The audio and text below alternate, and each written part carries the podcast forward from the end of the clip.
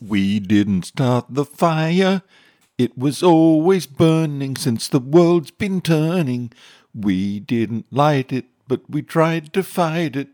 Hear all about the fight in the danger zone. Amazing stories, incredible music, terrible singing about military history. I'm Paul. Sit back and relax if you can. If you're driving, don't even think of changing stations. You know how dangerous it is to take your hands off the wheel and your eyes off the road.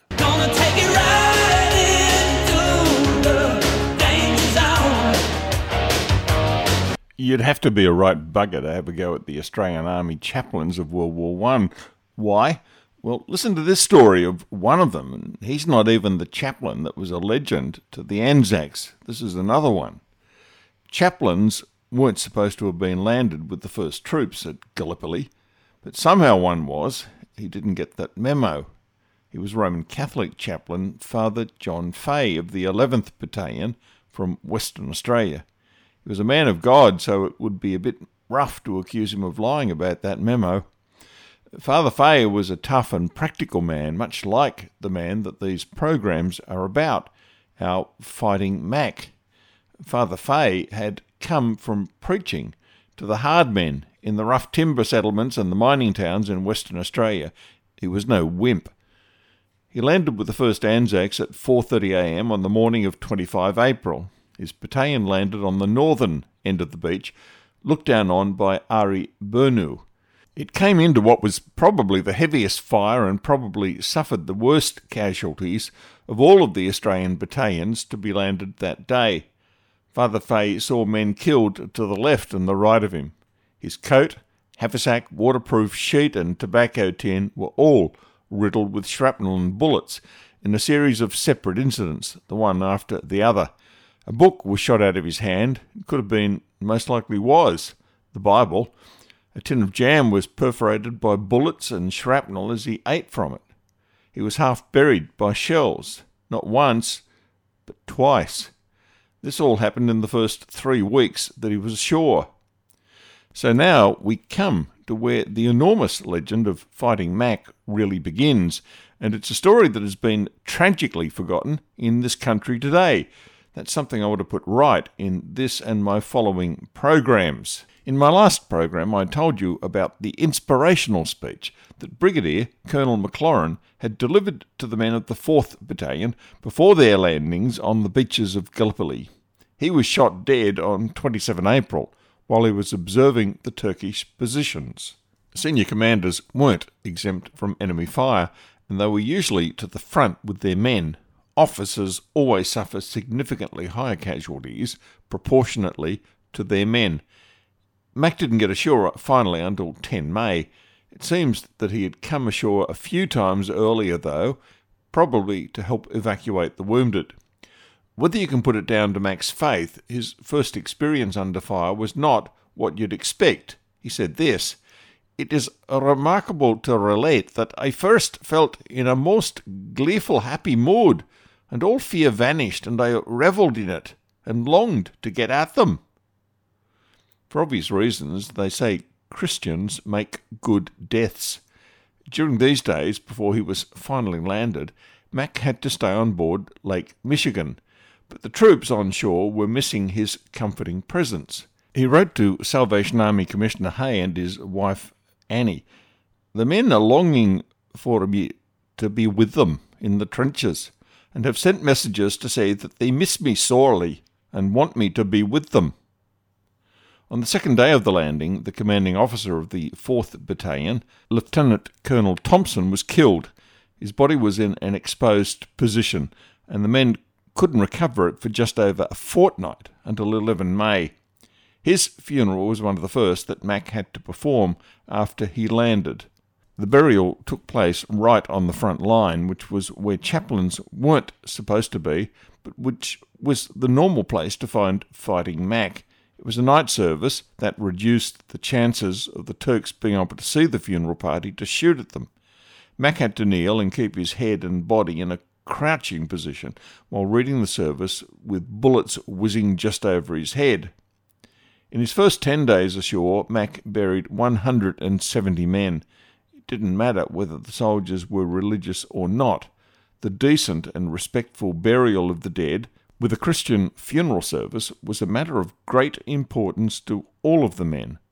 Later that day, tomorrow maybe, who knew when? It could be their turn. Funeral services conducted by the chaplains were as well attended as possible. This won the chaplains the deep and enduring respect of soldiers and the families of the slain back home. In rendering this most important service, Mac went extraordinarily beyond the call of duty, but more about that in a later program. Mac's close calls included a bullet grazing his scalp, which left a permanent scar. By the time I finished telling Fighting Mac's story, you, like me, will be amazed that that was the only bullet or piece of shrapnel that ever wounded him. Another round buzzed past his ear. He was showered with earth from a near miss from an artillery round. On 19 May, the Turks launched a major attack to try to drive the Australians back into the sea. This happened at Lone Pine. The attack began at 10:30 p.m. The next day it resumed at 3 a.m. in the early morning. What goes around comes around, they say. The Turks were exposed in the open in these attacks. Historian C.E.W. Bean said it was like a kangaroo shoot. Australian soldiers were elbowing each other out of the way so they can get their share of kills. One 4th Battalion soldier, Corporal Alfred Mower, reported firing his rifle as fast as he could. When he'd emptied the magazine, he was handed another fully loaded by Mac, his loader. This was probably just within the bounds of something that a chaplain should do. Mac never hung back from where the fighting was the hottest.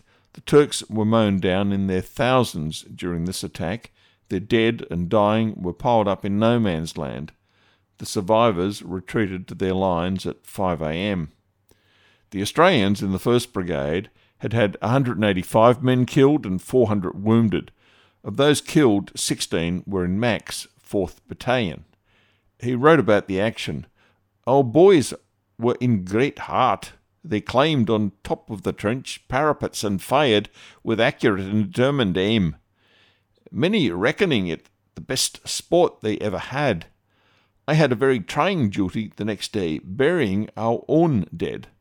I thought so much of the many sad hearts in Australia when they know of their losses. We laid 28 in one grave, all in a row.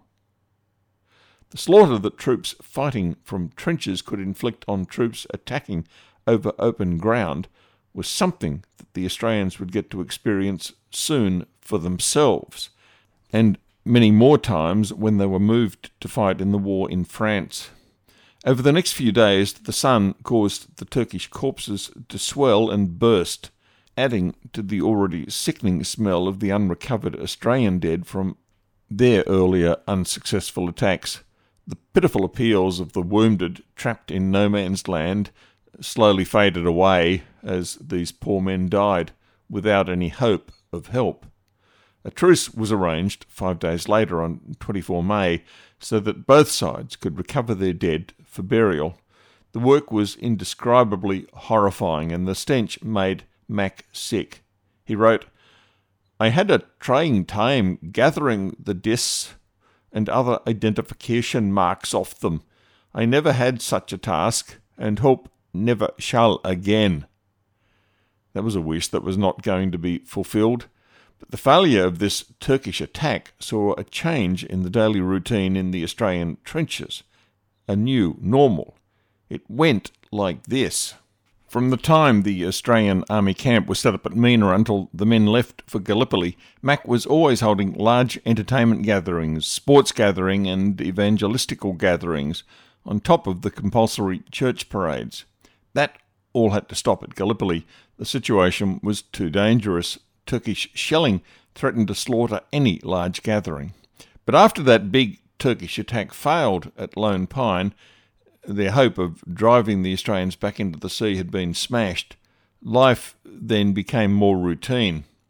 On 23rd May, the day before the truce to recover the dead in no man's land, Mac held his first Sunday service. He spent four hours moving from trench to trench with small groups of soldiers. He ran a song service in the evening. One soldier who heard this wrote, Sunday after the bombing and noise, it was very quiet about sunset, and it was a wonderful sight. I watched it from a lookout, and at the same time, a Salvation Army padre from Sydney was having a sort of small church behind the trenches on the side of a hill. It was great to hear the singing in the quiet of the evening with such a beautiful and peaceful sunset. When Mac wasn't conducting services, he kept himself more than fully occupied. He visited the sick in the hospitals, distributed letter writing materials, reading matter, and soldier comforts.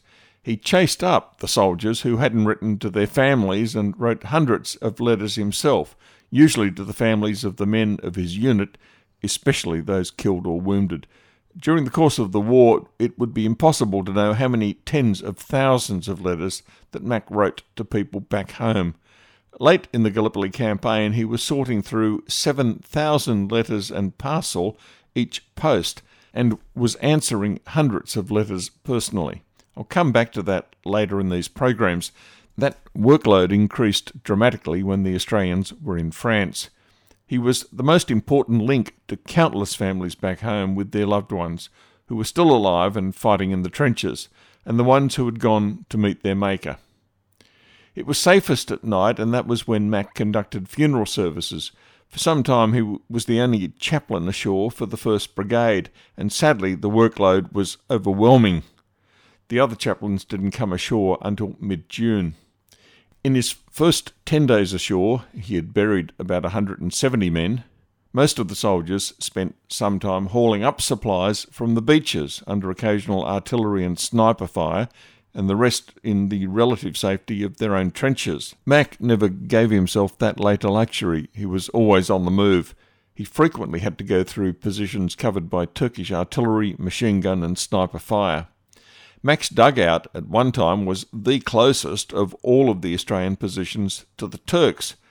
This impressed the soldiers no end. His normal day was what did the average day look like for Mac? Normally, he worked during all daylight hours and conducted burials after sunset, when it was safest to have the gatherings that funerals attracted. A typical day's work for Mac was 18 hours, Sometimes he got no sleep because the number of funerals that he had to conduct lasted until dawn. Whenever he could, he lent a helping hand to the diggers, carrying one end of a stretcher, helping carry forward water tins with the water in tins that until recently had had petrol or kerosene in them.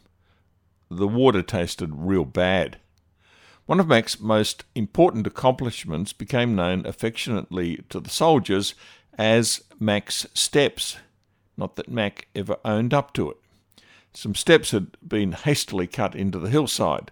They were used to carry wounded men down on stretchers or carry up the heavy water tins. They were dangerous, many a spill, and soldiers struggling with the steps made easy targets for snipers, even bad snipers. Max spent one night cutting the steps into something easily and safely used. Another Salvation Army chaplain who knew that this was Mac's doing on what you could call one of his nights off said, Wasn't that just like him?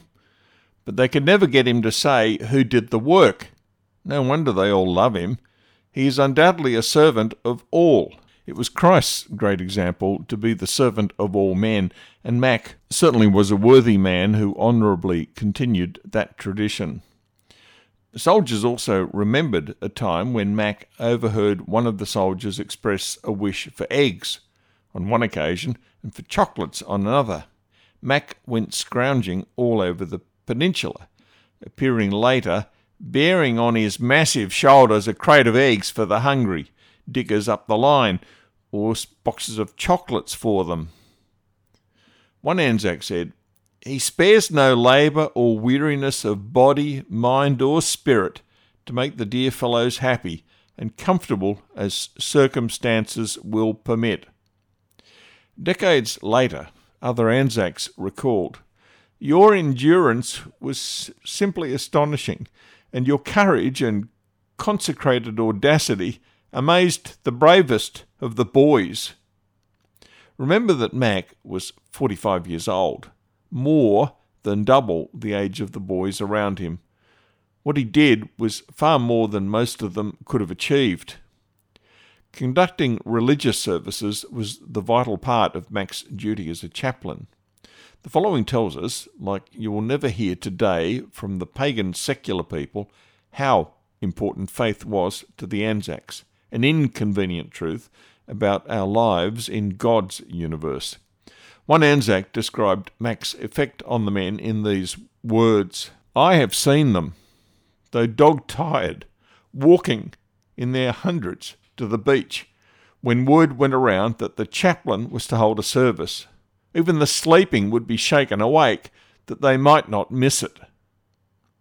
Lieutenant Colonel Lemaistre of the 5th Battalion recalled on Gallipoli on Sunday afternoons, a little after four, you would see the Padre, McKenzie, coming down Shrapnel Valley, singing Jesu, lover of my soul, and the lads coming out of the dugouts like rabbits out of burrows and following him. When he got them into a comparatively sheltered corner, he proceeded to lead them in a short Sunday afternoon service. Experience taught Mac and the people on Gallipoli that the Muslim Turks had their main meal around 4 pm, and warlike activities from them quieted down considerably for a few hours after that.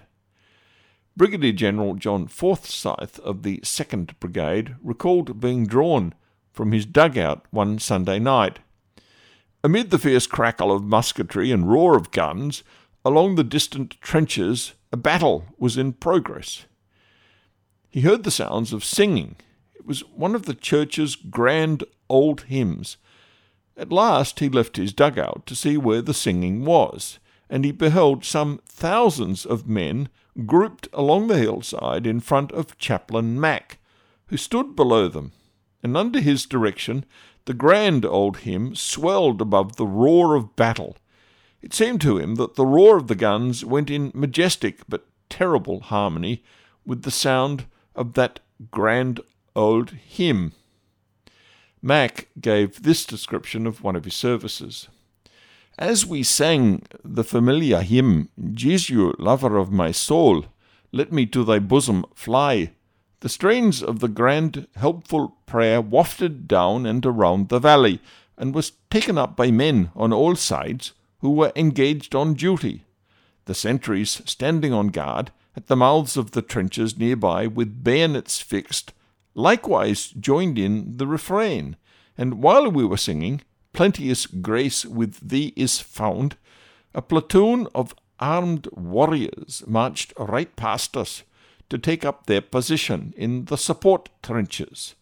And they too marched on, singing, Let the healing stream abound, make and keep me pure within.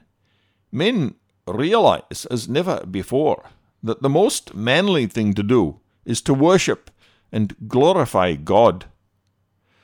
The Australians had slaughtered the attacking Turks in great numbers at Lone Pine, and soon it was going to be the turn of the Anzacs to attack the Turks across that open ground.